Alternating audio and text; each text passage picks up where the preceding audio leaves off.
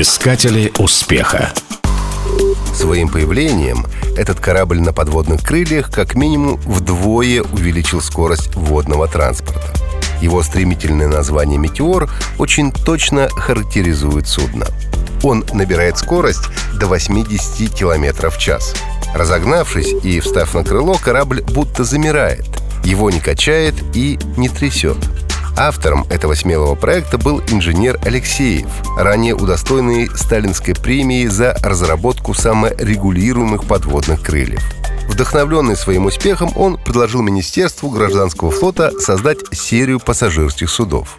«Метеор» предназначался для скоростных перевозок по рекам, озерам и водохранилищам. Он вмещал до 120 пассажиров. Впервые «Метеор» и его младший брат «Ракета» были показаны публике на фестивале молодежи и студентов. Хрущев надеялся удивить Запад.